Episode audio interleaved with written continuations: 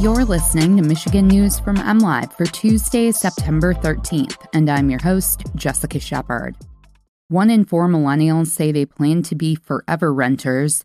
Fairgoers are urged to be cautious as Michigan reports its first 2022 swine flu case, and the Michigan Supreme Court's Chief Justice plans to retire.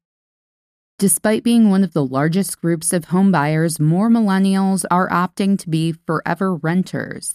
In 2018, the share of millennials who said they would always rent and not own a home was 13.3%.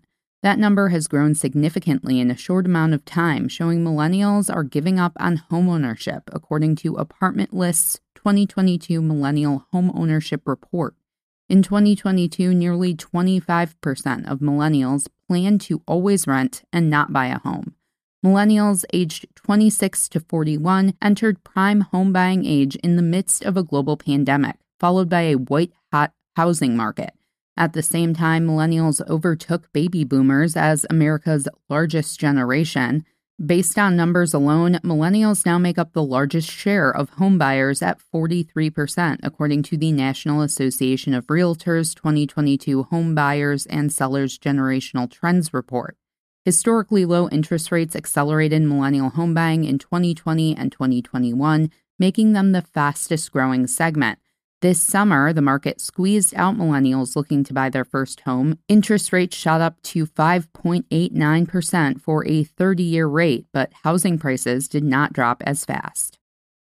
Michigan has a human case of swine influenza, the Michigan Department of Health and Human Services reported on Monday, and urged fairgoers to be cautious a Berrien County fairgoer had contact with swine at the Berrien County Youth Fair in August in Berrien Springs in southwest Michigan.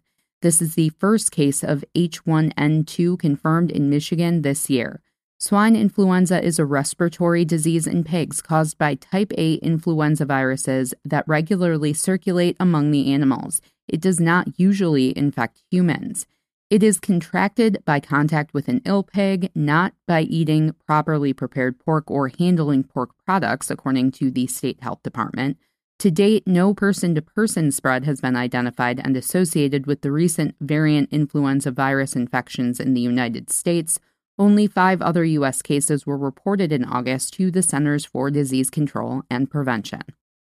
The Michigan Supreme Court's Chief Justice, Bridget Mary McCormack, announced Monday afternoon she planned to step down from the court by the end of the year. McCormack is less than two years into her second term on the court, having won re election in 2020. McCormack's retirement date was unspecific, but would be before the end of the year, the release said a reliable liberal vote on key issues, McCormack was nominated by the Democratic Party to the court, and departing before the end of the year means Whitmer will be able to appoint a successor, regardless of whether the governor wins re election in November. Justices serve eight year terms, and McCormack's successor would be up for re election in the 2024 general election. McCormack has served as Chief Justice since 2019 and is rounding out her second two year term in the role after being elected by her colleagues. Custom on the court is for the Chief Justice to serve no more than two terms. She is the sixth female Chief Justice in Michigan's history, according to the release.